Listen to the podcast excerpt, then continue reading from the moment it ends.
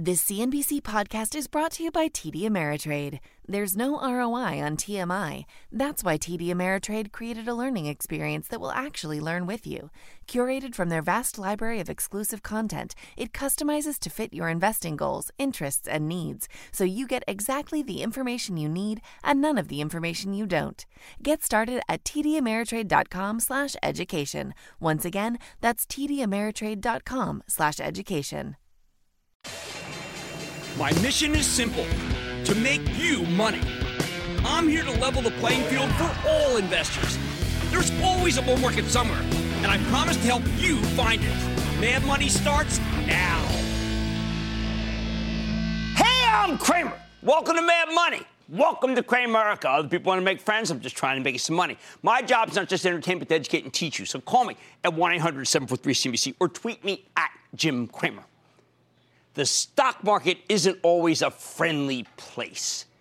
It can be volatile, painful, and just downright difficult. There are tons of big-picture problems that can derail any rally.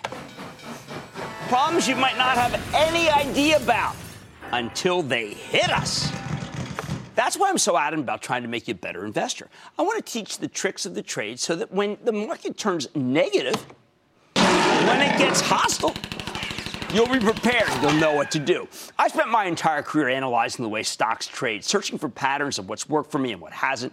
And from those observations, I put together a set of rules, rules that are designed to help protect you from the worst mistakes you can make in both good markets and bad. As much as I sometimes might seem like an unhinged lunatic, the truth is that I'm all about discipline.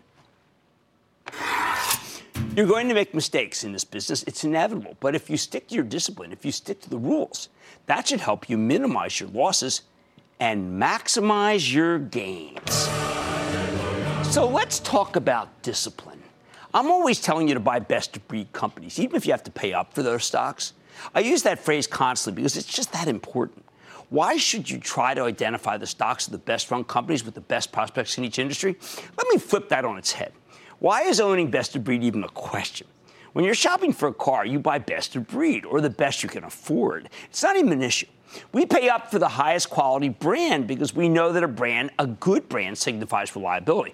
It tells us that we can expect a higher level of service, a quality of ownership that will make your drive safer and easier for years to come. The idea that you would purposely try to buy a worst-of-breed car, it's downright crazy, isn't it? Nobody says, I'll take the one without the airbags. It's cheaper. So why is it that so many people seem to think differently about the stock market? Why are we drawn, say, to the penny stocks that are constantly being talked about on Twitter? I think it's because many of us simply can't resist what we perceive as a bargain. Emphasis on the word perceive. Here's the thing. If you go hunting for cheap stocks of low-quality companies in the market, it's more likely to lead to losses than to gains. Now, let me be clear. I'm all about bargain hunting, but a stock is only a bargain if the underlying merchandise is actually worth owning. A real bargain is when the market gets hit with a sudden sell-off, taking down everything, and you can pick up the stocks of best-of-breed companies at a discount. You know what's not a real bargain? Buying junk merchandise just because it seems cheap. That's why whenever I get asked about a low-quality stock in the lightning round, you'll hear me say something like, hey, Ski Daddy, if you like blah, blah, blah, you'll love Johnson & Johnson because that's best of breed. Sure, J&J is probably not going to give you any short-term pyrotechnics, but it's the kind of long-term story you can count on. It's an industry leader with a great balance sheet, long history of dividend boosts, and a strong pipeline of new products in the works. What makes a company be the best of breed? Well, like the late, great Supreme Court Justice Potter Stewart once said about pornography, I know it when I see it. But to help explain this concept to you, when I say best of breed, I'm talking about well-managed, high-quality companies like a Johnson & Johnson. If you can get J&J on sale, great. If you can't get it on sale, I'd still prefer you to pay up for something like J&J than to try to pick up some penny stock just because it seems cheaper. Remember, at the end of the day, there are very few genuine bargains out there when it comes to second or third-tier players. Their stocks may look cheaper than the top dogs, but that's because they deserve to be cheaper. The businesses are worth less. Don't worry about paying a higher price-to-earnings multiple for a best-of-breed business. It may seem more expensive, but in addition to usually being the better investment, you're also buying peace of mind. Own best-of-breed companies, you almost never regret it. Now, once you find yourself a best-of-breed company, the kind of company with a story you believe in, I got another important rule for you. High-quality companies represent value, and giving up on value is a sin. I see many people throwing in the towel on companies that have real assets and real worth just because their stocks aren't working right here, right now. It drives me nuts. Look, patience is a virtue. If you have reason to believe in a business, don't dump its stock just because it's not getting any traction for the moment. You're not a hedge fund manager. You don't need your positions to show a gain every quarter or every month or even every day. You don't have investors who'll pull their money from your portfolio because one particular position is taking too long to pay off. That means you can afford to wait for these stories to play themselves out. That's your advantage over the hedge fund manager. I say this because you'll be tempted to sell even best-of-breed stocks at times. You may correctly identify value, but this market can make it very difficult to stick to your guns, even with a company that you truly believe in. When you own a stock that's going down, you're going to feel compelled to give up on it. I know that. But in many cases, if you've done your homework and you have conviction in the underlying business, well, that urge to sell will be a mistake. And look, it happens to all of us. In 2016, I did an interview with Tim Cook, the CEO of Apple, after his stock had plummeted from 136 to 93 in a fairly short period of time. Remember this? Backing up and looking at the larger picture, we're in great markets. We have huge opportunities geographically. We've got great innovations in the pipeline. People love our products. They love using our services. All of this, to me, equals great opportunity. Now, your viewers have to decide what they want to do, obviously, but this is how I feel. Wow. People were giving up on Tim left and right. I looked at the stock, which was selling at an incredibly low price-earnings multiple. I looked at the consumer loyalty, 99%, the service revenue stream, and the cash position. I said, what the heck is the point of selling this particular stock that makes the greatest products of all time? That may sound like a no-brainer, but there are tons of Apple skeptics out there constantly arguing that the company's best days are behind it. Presenting these surveys of Apple's component suppliers is evidence that the business is in decline. Time after time, they've been wrong, yet they get away with it. I don't want you to fall prey. Sure enough, telling you to buy Apple at 93 turned out to be a fabulous call because the insane amount of negativity gave you a wonderful opportunity to pick up a stock that was terrific at a major discount. The key here, though, is that Apple is a high-quality company, a best-of-breed company. So when its stock came down, well, you know that it's getting cheaper. Selling Apple at 93 would have been a classic example of giving up on value. And you would have missed a huge move, which is why giving up on value is such a huge mistake so often. Here's the bottom line. Don't be afraid to pay up for the best-of-breed stocks. They may have higher price-earnings multiples than the stocks of lower-quality companies, but they're also much less likely to blow up in your face. The best-of-breed premium is worth it. Oh, and once you find a company that's best-of-breed with a story you believe in, don't let the bear scare you away from it, even if the stock is temporarily broken. Patience is a virtue. Giving up on value, well, that's a sin. Let's go to Fred in Ohio. Fred! Jim, I understand that when a company buys back stock, that it can retire the shares or hold them in inventory. My question is, does it make a difference to us in evaluating a stock and a buyback, which approach the company is taking, and how do we find out which the company is doing? Well, I mean, what we do with a true buyback is what we call is they're crunching the stock. And when they crunch the stock, you're fine. If they're buying the stock and then selling it again, boy, that would be something I wouldn't want to be in. So I think what you need to know is if it's crunched, it's a buy. Carlos in Missouri. Carlos. Big bad booyah from Southwest Missouri, Jim. Longtime fan. I like that. What's happening?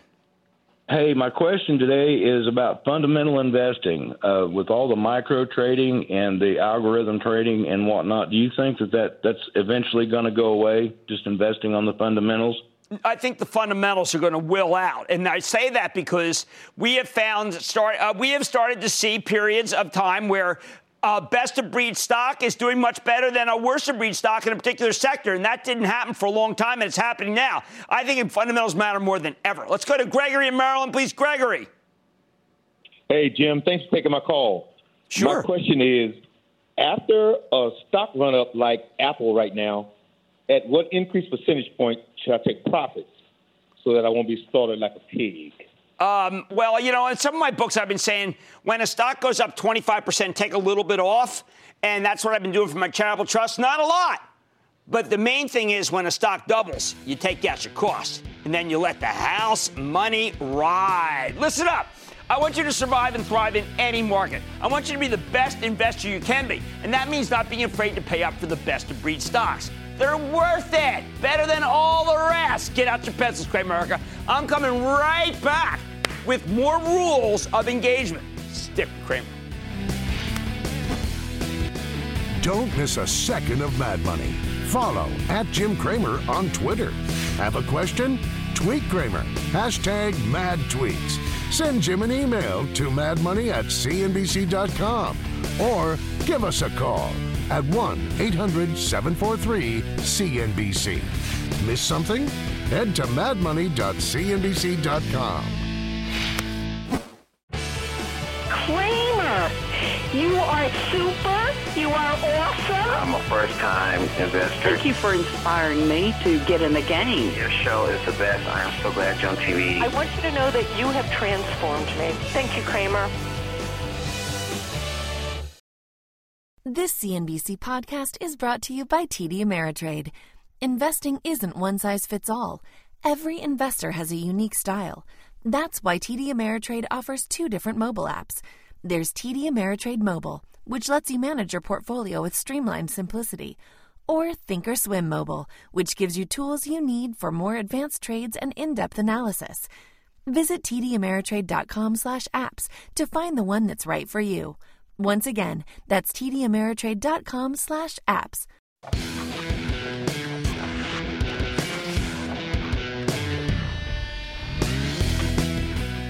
How can you keep track of a confusing market? Let me give you some advice that rarely ever steered me wrong. There are two things I want you to watch. One macro, big picture, and one micro, company specific. Let's start with the big picture. If you want to know where the stock market might be headed, I say keep your eyes on the bonds. Look, I know the bond market is boring as all get out, but it's much larger than the stock market. And more importantly, it's very important to the overall direction of stocks. Back in the day when I was running my old hedge fund, I'd always call in from the road the same way. If I had to be away from my desk, I'd begin every phone conversation by asking, where are the bonds? That's how much it mattered to me on a day-to-day basis.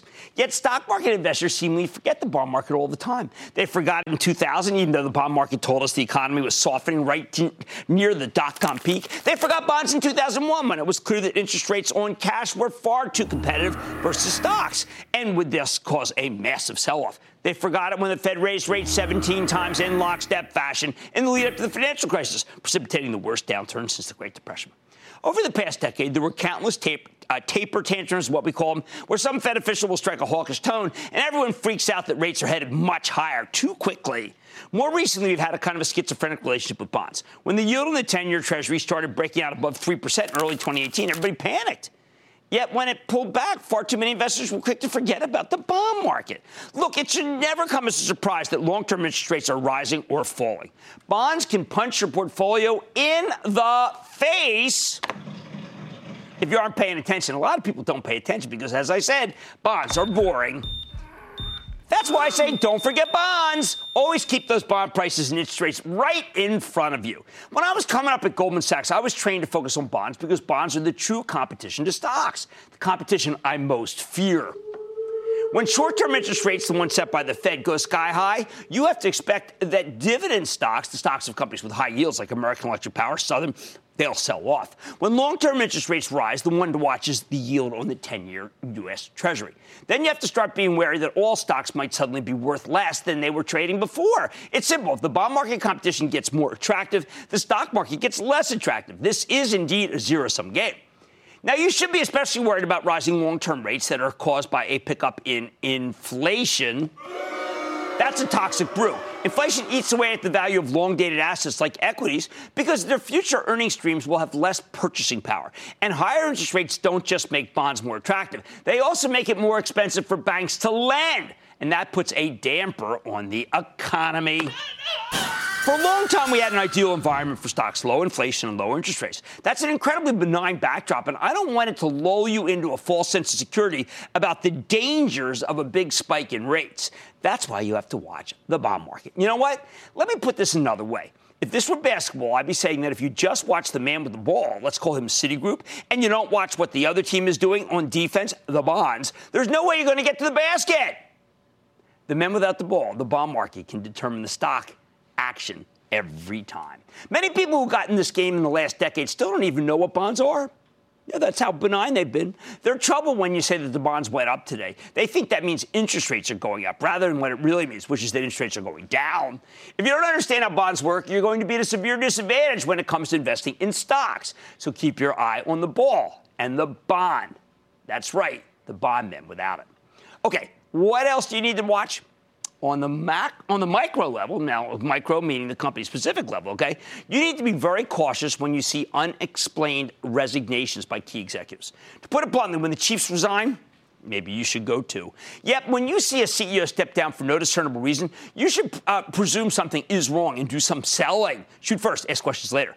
I've sold stocks simply because the CEO or the CFO, the chief financial officer, resigned. And if it turned out to have jumped the gun, if there was nothing wrong, I'd simply buy the stock back. But in my whole career, whole investing career, you know how many times I can recall that a CEO left for an undisclosed personal reason and his stock was still worth buying right there? Off the top of my head, once. Visa. I've racked my brain to come up with other examples. I just can't think of any other because that's how uncommon they are. Why? Simple. CEOs don't quit for personal reasons. Not if they want to keep their bonuses. CFOs don't quit for personal reasons either. These are fabulous jobs. You're paid a fortune.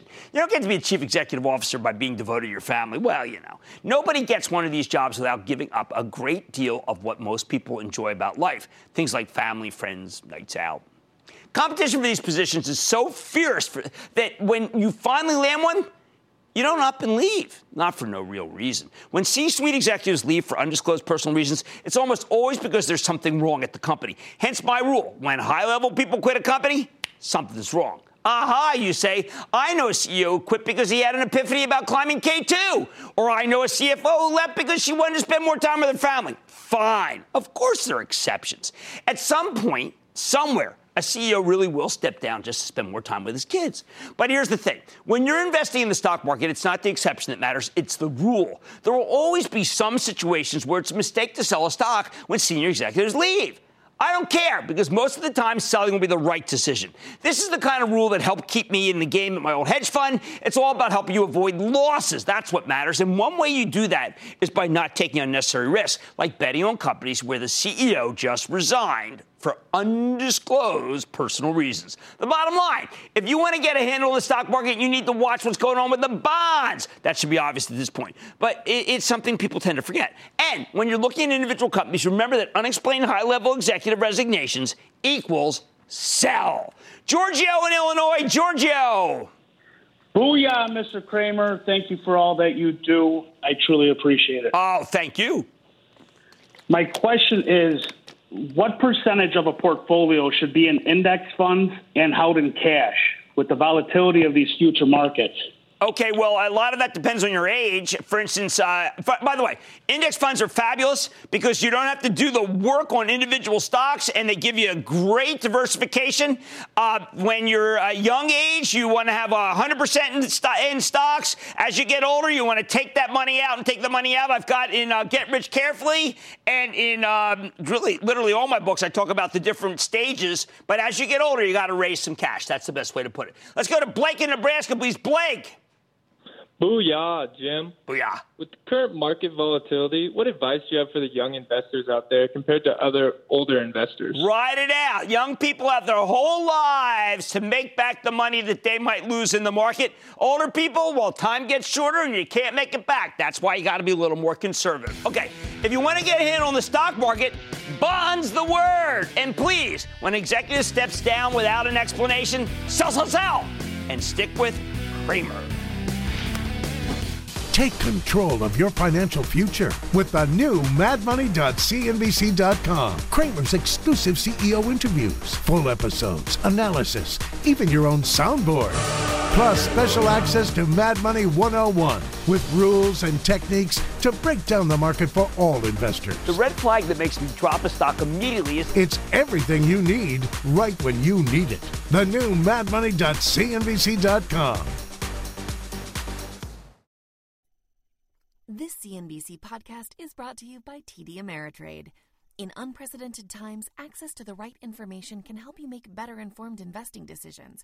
That's why TD Ameritrade is committed to providing a range of relevant educational content, like timely articles, informative webcasts, and access to daily live market news, so you can stay on the path to becoming a smarter investor. Learn more at tdameritrade.com/markethub. TD Ameritrade, where smart investors get smarter.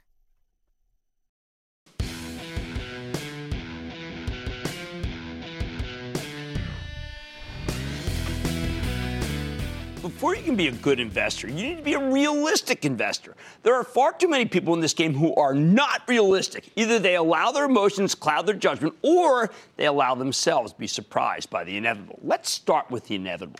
You think people would get comfortable with the idea that stocks can go down, right? After the dozens of corrections, meaningful pullbacks, we've had over the last 20 years, you think we get used to the process? If people were reasonable, if we were a realistic species, you'd assume that we would say something like, hey, let's prepare for the inevitable correction because it could be right around the corner. Yet aside from the permanent bears who think we're always due for a pullback, most people act like every correction is a total shocker. Type of thing, it never happens. So every time the stock market goes down, there's a huge contingent of people who seem totally stunned. Just caught by surprise. You know what? That's a bad attitude. To me, the corrections, well, you know what they're like? They're like the rain.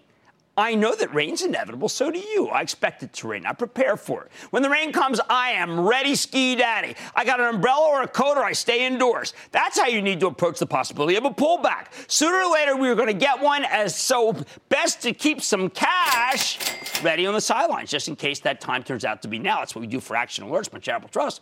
Of course, plenty of corrections happen at allegedly unexpected times. In recent years, we've had a lot of major declines that were preceded by terrific up days, during which we made lots of money and everything looked peachy. In January of 2018, the stock market roared higher. People were acting like it had an unstoppable rally. But in February, the averages, they got obliterated. Why do I mention this? Because the time to be most worried about a looming correction is the moment when nobody else is concerned. That's when we get those brutal, supposedly unexpected declines, when everyone is euphoric. I used to have a rule at my old hedge fund. When I made 2% in a day on the upside, 2%, I knew I was too exposed. That's the word you use. I knew I was too long. I knew I had too much stock. I knew that my portfolio would kill me if we caught a storm. So as the market lifted, or if my performance was swinging too much to the upside, I'd pull back, sometimes furiously selling into strength to prepare for the big down day that had to be right around the corner. Sometimes the correction never came, and I had to swallow my pride days later and buy back the stock that I sold. But when we did get hit with a major sell-off, my hedge fund outperformed by so much that my clients thought I was a genius. I wasn't a genius. It wasn't genius at all. It was discipline. It was preparation. Plus, because I'd taken something off the table in order to raise cash, I'd be able to use that money to buy all sorts of high-quality stocks into the weakness that I so often preach to you. Look, we may not be able to predict when a storm is going to strike, but we do have barometric readings that can be helpful, immensely helpful. Yet, if corrections are like rain, then where should you get your weather report? You know what? I pay for something. That's right. I like to follow the proprietary Standard & Poor's oscillator. It's a terrific indicator that tells us when the market is getting overbought or oversold. Whenever this oscillator registers +5 or above, that tells me we've come up too far too fast, to the point where it's gotten dangerous. So to me, a +5 reading means you need to pull back aggressively and wait for a correction. What do I mean by pull back aggressively? If you're nimble, admittedly a big if, you might want to ring the register on about half of your portfolio. Yeah, that's right. Not half the stocks, but half the shares in each position. That way you'll have a ton of cash on the sidelines that you can use to buy back your favorite stocks at lower levels when the storm hits. Even if you're not at all nimble, you should be selling something to raise some cash when that oscillator, again, that I buy from the S&P company, hits +5. And look, I understand. Maybe you just want to take a little off, but people who are aggressive want to take a lot off, because that doesn't happen very often. By the same token, when the oscillator hits -5, it means the market is incredibly oversold. In that situation, we've usually come down so far so fast that we're due for at least a short-term bounce. It's worked like that for years. That's a good place to put your cash to work if you haven't already by that point, if the life cycle of a sell-off. Worst case scenario, there's no storm, stocks go higher, and you underperform the averages because you have such a large cash position. I'll admit that's a real risk, but look at it this way. Using this methodology at my hedge fund, I gave my investors a compound 24% return after all fees. That was more than twice what the S&P 500 would have given them over the same period. As I see it, that's pretty strong evidence that avoiding losses on big down days more than makes up for the possibility of missing some partial gains on the big up days. Now, let's talk about the other component of realistic investing. Yes, you need to accept that meaningful sell-offs are inevitable, like bad weather. But you also need to stop yourself from making investment decisions based on misleading emotions. And the worst of those emotions is hope. Hope. Whenever I hear the word hope as in, I hope that doom stock du jour will come back to where I bought it so I can sell it without taking a loss, I get furious. Always remember that hope is not part of the equation. Repeat after me. Hope is not part of the equation. Don't hope for anything. Hope is emotion, pure and simple. And this is not a game of emotion, or at least not your emotions. Every stock you own because you hope it goes higher is another position in your portfolio that's not being filled by a stock you believe will go higher. Yet I hear hope constantly. That's fine if we're talking about religion or sports. You know the coaches of some of these come-from-behind NCAA men's basketball teams keep their players motivated through hope. But in the stock business, hope, it's a mistake. Why? Because it supplants reason, especially when we're talking about stocks that trade in the single digits. You tell yourself, hey, I bought this at $5, now it's at $4. I hope it goes back to $5, then I'll sell. How hard could it be to go from $4 to $5, right? Wrong! No company ever sets out to have a single-digit stock. Most companies will fight tooth and nail to keep their stocks from going into single-digit territory. So when you find something that sells for just a few bucks, the market has already rendered a harsh judgment. When you let hope become part of the equation, you can end up holding these low-quality pieces of paper, waiting for something that will likely never happen. Forget hoping. And forget waiting for higher prices. I say the thing to do is to cut your losses and move on to a stock you can actually see going higher. In other words, a stock that you have done the work and believe will go higher. And it's not because of hope, but because of reason. The bottom line, it pays to be realistic in this business, so prepare yourself for corrections. Big pullbacks are like rain. They're inevitable. And whatever you do, don't make stock-picking decisions based on hope. You need to invest in the real world, not in a fantasy land created by your own hopes and dreams. Let's go to Dick in Virginia. Dick! Hi, Jim. I love your show. I've listened, learned, and profited from your advice. Thank you. And I have a general question about retirees and the stock market. I'm now 72 years old, retired, and wondered, even though I am well diversified in most of your favorite stocks, I cannot risk a large market correction. I might not have enough time to recover. The stock market is the best vehicle for wealth building. Should I consider de-risking my portfolio by adding bonds or bonds equivalents, even though we're in a rising interest rate environment?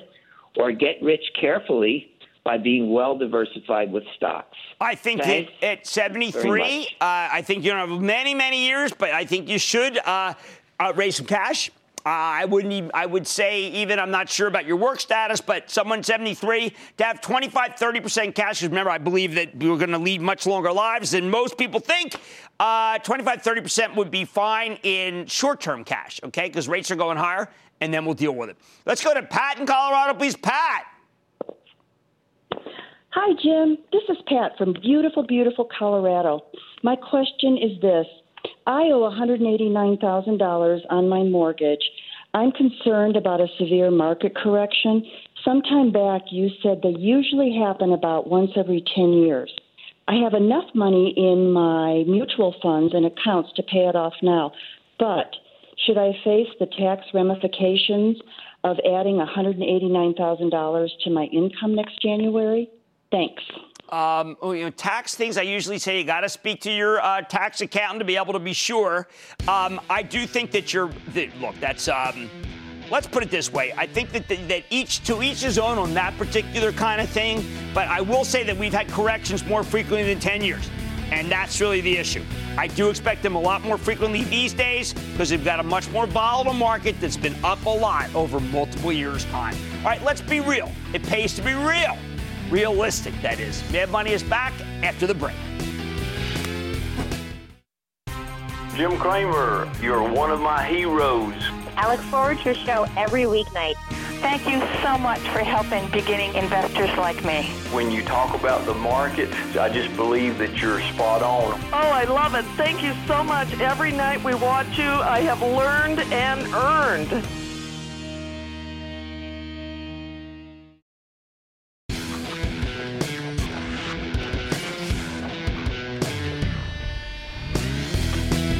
You don't need me to tell you that the internet has been kind of a double-edged sword.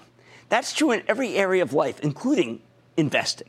Sure, the web makes everything more convenient. You have all sorts of information available at the push of a button, something that was unimaginable when I got started in this business. It was much harder to do the homework in the old days. It took real effort. These days, everything's searchable. But for all the ways in which the internet makes the process easier, it also creates new problems. And when we have new problems, we need new rules to help contain them. For example, you absolutely have to be able to explain your stock picks to another human being. If you can't do that, you have no business buying the stock in question. Here's the thing. In the old days, this rarely came up, but the rise of the internet took away one of the most important breaks on the process, one of the most important warning systems, which is talking to another person about what you want to buy. It used to be that you had to talk to a broker. Now, with the stroke of a key, you can buy the, let's say, stock of Workday or a Square without ever having to tell another person why you're doing so. Why is that an issue? Why do you need to explain this stuff to someone else, anyone else? It doesn't have to be a professional, by the way. It could be anybody, preferably an adult, but you can fall back on explaining to your kids if you have to. Buying stocks is a solitary event. Too solitary.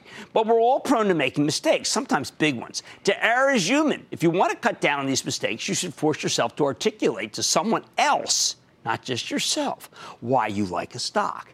Do you know how they make their money?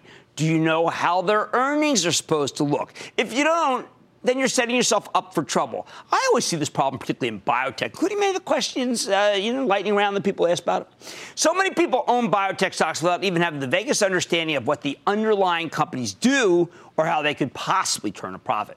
I urge you to be able to articulate a thesis for owning every stock in your portfolio to someone, anyone. Think of it as a test to make sure you've actually done the homework. That way, if the stock gets slammed, you'll know whether to cut and run or buy more. If you don't actually know what you own, believe me, you're going to get slaughtered on the next decline. And there's always a next decline. When I was at my hedge fund, I always made my employees sell me the stock, literally sell it to me like a salesperson before I would buy it. If you're in a position where you're picking stocks yourself, get someone to listen to you and let you articulate your reasoning. That's what's so important.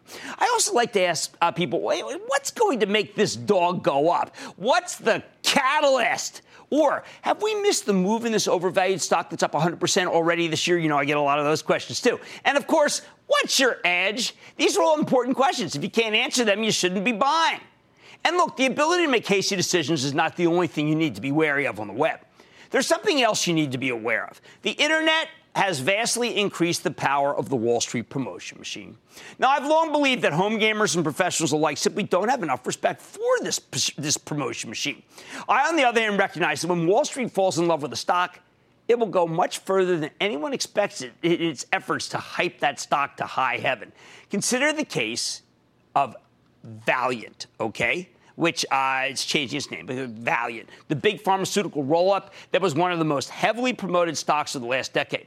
Its shares soared to the $200 and range, actually, and then some, on acquisition after acquisition as analysts routinely raised numbers. Why? Because management would slash costs and raise prices. But when the political environment changed, the analysts turned on Valeant and the numbers fell apart. Plus, to make matters worse, it turned out that the company had embraced a bunch of shady practices to bolster its results. Within a few months, the darn thing had plunged from the mid-200s to the mid-20s. It took Valeant almost 2 years to bottom. And before then, it fell all the way to the single digits. And on the way back, it became Bausch Health. Whatever, change the name too. The thing is, Valeant should never have been trading above $200 in the first place. The only reason the stock had reached those levels to begin with, considering the endless pyramiding of new companies on old, was because the analyst promotion machine was so darn powerful. And the web amplifies their reach. So anytime you see nearly unanimous bullishness from the analyst community on potentially dubious merchandise, I think you gotta beware. You should beware. In the words of Public Enemy, please Don't believe the hype. One last thing, and this is really true of all media, both online and offline. Whether you're watching TV or a webcast, it pays to be a critic. Yep, it may sound crazy for the host of a cable TV show to make this argument, but you can't believe everything you hear on television. Lots of times executives say whatever they want on air, knowing they can get away with it. Lots of times fund managers come on air and tout their holdings, and sure, they have to disclose when they own something, but they rarely tell you whether they're in it for the long term or the short term, and boy, does that ever make a big difference. You need to accept this as a given. My general approach is that when you hear on TV, it's probably right, but no more than that. Same goes for the web, except you have to be a lot more careful because there's a ton of junk information and uninformed commentary online. That's just the world we live in. So repeat after me. Just because someone says it on TV doesn't mean it's true. I hate to say it, but you're being naive if you simply believe everything you hear. That's one reason why we only bring high-level executives on to Mad Money. They can still mislead you. But if the CEO of a public company outright lies about how their business is doing, let's just say their legal bills will really start that up. But generally speaking, you see a lot of money managers coming on television for a variety of legitimate reasons. These guys aren't always well vetted. And often managers can't help themselves when it comes to being promotional. So here's a good rule of thumb. If a money manager is on TV and he's moving his lips, he's probably talking his book. When someone comes on and says that some plunging stock is a buy, do you think, that sounds like an opportunity? No. Instead, you should wonder, he must be really stuck in that pig. Bottom line, always be able to explain your stock picks to another human being and never take anything on faith in this business, not from the analyst community and not, well, let's just say from the money managers who love to come on TV and talk their book. Jimmy in Delaware. Jimmy! Hey, Jim. How you doing? I am doing well. How about you, sir? I'm doing great. My name is also Jimmy. Well, like so I had a question regarding whether it's better for somebody who's getting into stocks to whether they should go in with general knowledge or they should take the time and learn more. Because I'm currently 19 and I have a lot of money in like cryptocurrencies and I've been making money there. And I wanted to diversify my investments, but I don't know much about stocks. And so would you suggest that me buying general companies that I know about is a good thing or a bad thing, or whether I should take the time and learn? I think it's a great question, Jimmy. It depends on whether I like to have the first investments be index funds. And particularly if you don't have time to do the homework, which I've described a lot as I listen to the conference call, reading through the documents, seeing some analyst research, then I really think you should be in an index fund. It's no surrender, okay? And if you build up that stake and you're still interested in buying stocks and wanting to do a little homework, then I think it's okay. But to not have a lot of knowledge and buy a stock, I think that's a recipe for defeat. Can I go to Denise in Minnesota, please? Denise. Hey, Jim, booyah, and thanks for all of your hard work for us. Oh, thank you. Say, Jim, can you explain Dutch auctions and why a company has them and what a shareholder should do about them? Well, that's a company trying to show you basically that they think the stock's worth more than it is, and they're buying the stock up high. And typically what you want to do is you want to tender to it. You're not going to be able to get all of your stock done. You'll get the rest of the stock back, but it's a nice way to make a little money. And I think companies that do it are showing that they have tremendous belief in themselves. And the last one that I really love was the old Jordan. Martin Franklin did a Dutch tender. It was really good for everybody. All right, always be able to explain your stock picks to another human being and never take anything on faith in this business. More of my rules of engagement and your tweets after the break. So stick with Cramer.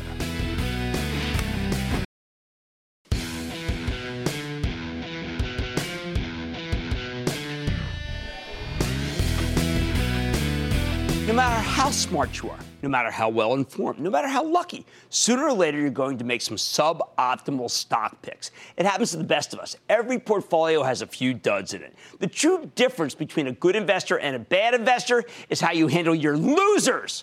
People seem to have a natural aversion to selling their losers. Professionals and amateurs alike hate doing it. They keep hoping, operating under the assumption that a sinking stock is wrong in its direction. They rationalize that the weakness or lack of interest they see will be fleeting and that people soon will recognize the value of their stock, the one that's in question. That's all well and good until you need money. Maybe you want to raise some cash because your portfolio's gotten a little too stock heavy. Maybe you have some real life expenses that require you to put together a lot of money in a hurry. Maybe you're a money manager with some investors who want their money back. That's always tough, right? You ever read Confessions of a Street Addict? Holy cow. I got a whole chapter about that one. Well then, how do you decide what to sell? This is where the tendency to hold on to our losers shows its sinister side. A lot of investors would prefer to sell their best performing holdings rather than the worst performers. Yep, they will sell their winners to subsidize the losers.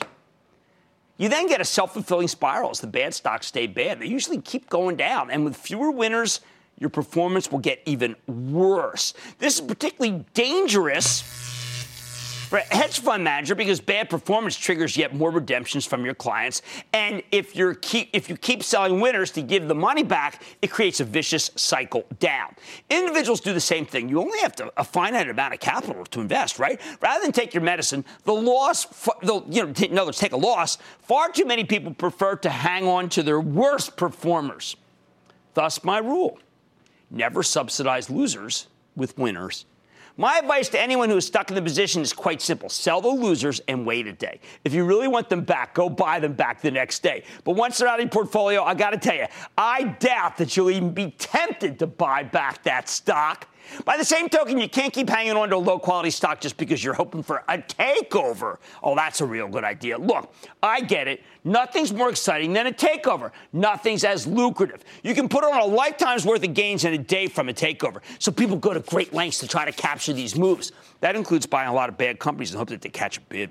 Funny thing about bad companies, they really do get bids. In reality, typically what gets acquired are great companies with cheap stocks, not crummy companies with stocks that seem cheap but are in fact pretty expensive.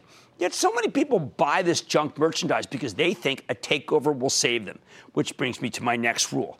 Never speculate on takeovers of companies with bad fundamentals. The odds are that you'll end up owning something that you could go down much more than you ever thought, even as it is very limited upside. Even if a bad company gets a takeover, it might end up coming at a much lower price than what you initially paid for the stock. That's the thing about bad companies. Their stocks tend to go lower, deservedly. You can do much better buying a well-run company that's in good shape and can still get a takeover bid than you can for buying a company that's doing poorly and thus unlikely to get a bid. It makes sense. Not many bad companies get acquired because not many managers can turn bad companies into good ones. So don't wait around with a company with lousy fundamentals to be taken over. You could be waiting a very long time. If you just moved on, you could have bought the stock of a high-quality company that's likely to give you much better performance. In a well-run company, you can get away with speculating on a takeover because even if there's no deal, you have other ways to win. And when the stock of a good company goes down, you can confidently buy more into weakness. That's not something you can do with a company that's gone from bad to worse while you were waiting irrationally for lightning to strike. The bottom line, never sell your winners to subsidize your losers. If you need to raise money, for whatever reason, just take the darn loss and sell something that's underperforming. And absolutely do not speculate on takeovers in companies that have deteriorating fundamentals. If a possible takeover is the only reason you have for liking a stock, that's not something you should own. Stick with Cramer.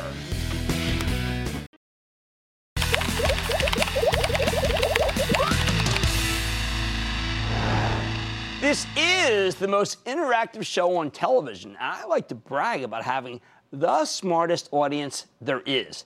That's you, Cramerica. Let's get to some of your tweets. First up, a tweet from @BullFlags, watching Iron Man with son. Forgot @JimCramer lives in the #Marvel Universe. That tweet's awesome. Oh, yeah, that was just fun. I mean, I broke that cup. It was one take. It was really kind of crazy. And I am forever indebted to the fabulous people, including Jon Favreau, that do those movies. And here's a tweet from Big Dude Making Big Mo Vess. Says, @JimCramer, I'm a new investor, less than 3 months in. I've always been a great saver, but how do I develop discipline as an investor? All right, here's what you want to do. As an investor, why don't you just buy small, okay? This is what we do for ActionAlertsPlus.com, for the club. And then if the stock comes in, you've got more room, but I want you to do it so that you don't, the discipline is going to make it so that you're not going to be able to necessarily make as much money as you'd like, but we're trying to cut off our losses, and that's why we start small. Okay, now a tweet from @Dari77426739. What is that, like your PIN number or something? Jim Cramer, do you ever sleep? I see you on TV early in the morning and very late at night, and the answer is I rarely do sleep, and I have pulled a huge number of all-nighters within the last 3 years. I wish that weren't the case, but it is true. And now a tweet from @infinite nullity, @Jim Cramer, very much looking forward to some perspective tonight. Is there such a thing as market inertia? With the amount of money moving in the market, is this like steering the Titanic versus a jet ski? Mad tweets built from GFX. No, it's not. And I'll tell you why. We don't have that much money coming in.